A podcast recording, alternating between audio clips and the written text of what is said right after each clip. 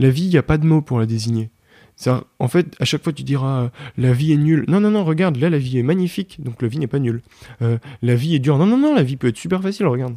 Euh, la vie est longue. Non, non, non, des fois, la vie est courte, tu vois. À chaque fois que tu vas vouloir définir la vie, tu vas toujours trouver en face de toi la définition inverse de ce que tu viens de donner.